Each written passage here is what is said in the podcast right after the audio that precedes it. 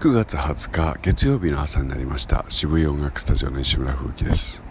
祝日のお休みの朝です、えー、大変気持ちよく空は晴れ上がっていて、え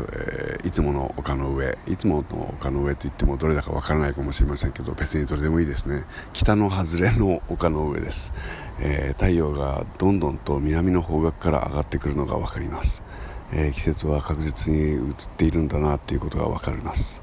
えー、そうですね。9月も20日ですもんね、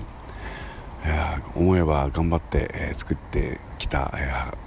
ー、流行り物というですね作品集がようやく昨日大体取りが終わりました、えー、これからはあと精細なデータに書き出すという作業をですね1週間ぐらいかけてやれば、えー、音データの方は出来上がりになるんじゃないかなと思います、えー、その間に、え、ジャケットデータなどを作っていくという今週になるでしょう。